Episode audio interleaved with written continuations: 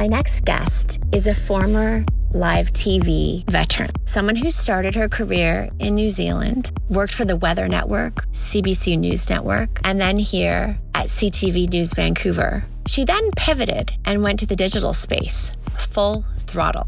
She has a podcast called All Things Fitness and Wellness, where she focuses on fitness, a YouTube channel, which brings back fitness, tours of gyms, interviews, and amazing stories about everything fitness, health, and wellness. And of course, her Van in Van City social media platform, which includes a variety of fitness and lifestyle and her overall experiences in life. Her pivot from journalism to digital is unique. Her approach, comedic, yet very informative. I can't wait to ask a lot of questions of Chrissy.